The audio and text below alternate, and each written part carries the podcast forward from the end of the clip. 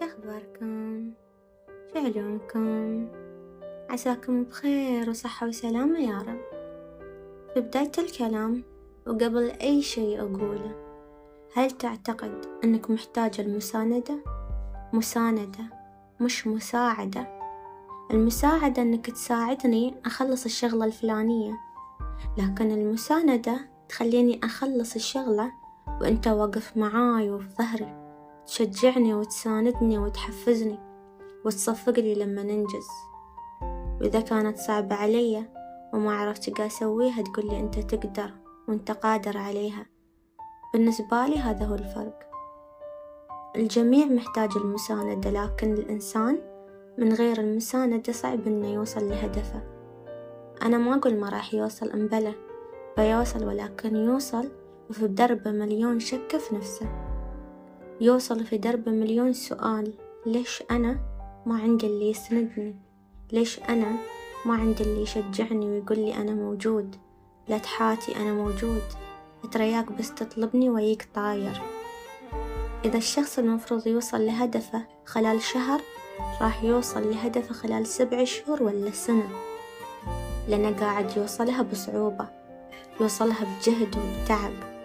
لكن إذا المساندة موجودة ومتوفرة من الأهل والأصدقاء والدوام راح يوصل لهدفه وهو مرتاح ومطمن ليش صعبة علينا نساند بعض؟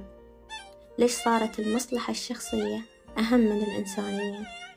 المصلحة الشخصية قامت تتغير من مبادئك وأولوياتك وحتى من أساليب حياتك المصلحة الشخصية اللي تبدي نفسك على وظيفتك وتبدي نفسك على أهلك وتبدي نفسك على الناس القريبة منك.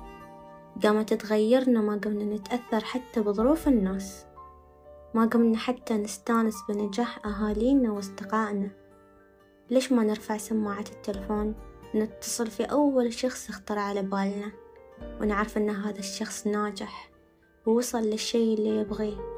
نكلمه ونقول له ترى أنا مستانس وايد عشانك. أنا فخور فيك.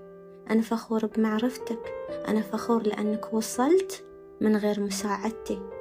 وأنا آسف وآسف وايد إذا ما كنت موجود قبل لك. لكن من اليوم أنا معاك. أساعدك وأشجعك في كل شي وشوفوا ردة الفعل اللي راح تجيكم من الشخص هذا. بتشوفون إنه متشفق على هذا الكلام. بتشوفون إنه يتريم منكم هذا الكلام. لا تخبون حبكم ودعمكم حق الناس. ما تدرون باكر شنو راح يصير. لا تخبون حبكم ودعمكم حق الناس اللي تحبونهم. إذا بإمكانك تسعد إنسان اليوم ليش تأجله لباكر الإنسان لابد ولازم يوضح كل المشاعر اللي يشعر فيها لأن الدنيا صارت صعبة. والكلام الطيب والإيجابي يخلق نفسية جيدة ومرتاحة وتقدر تعطي وتأدي. والدعم النفسي والمعنوي وبالأخص في الأوقات الصعبة ما تنسى. وقبل لا أختم حبيت أقول لكم ترى بعدنا بخير.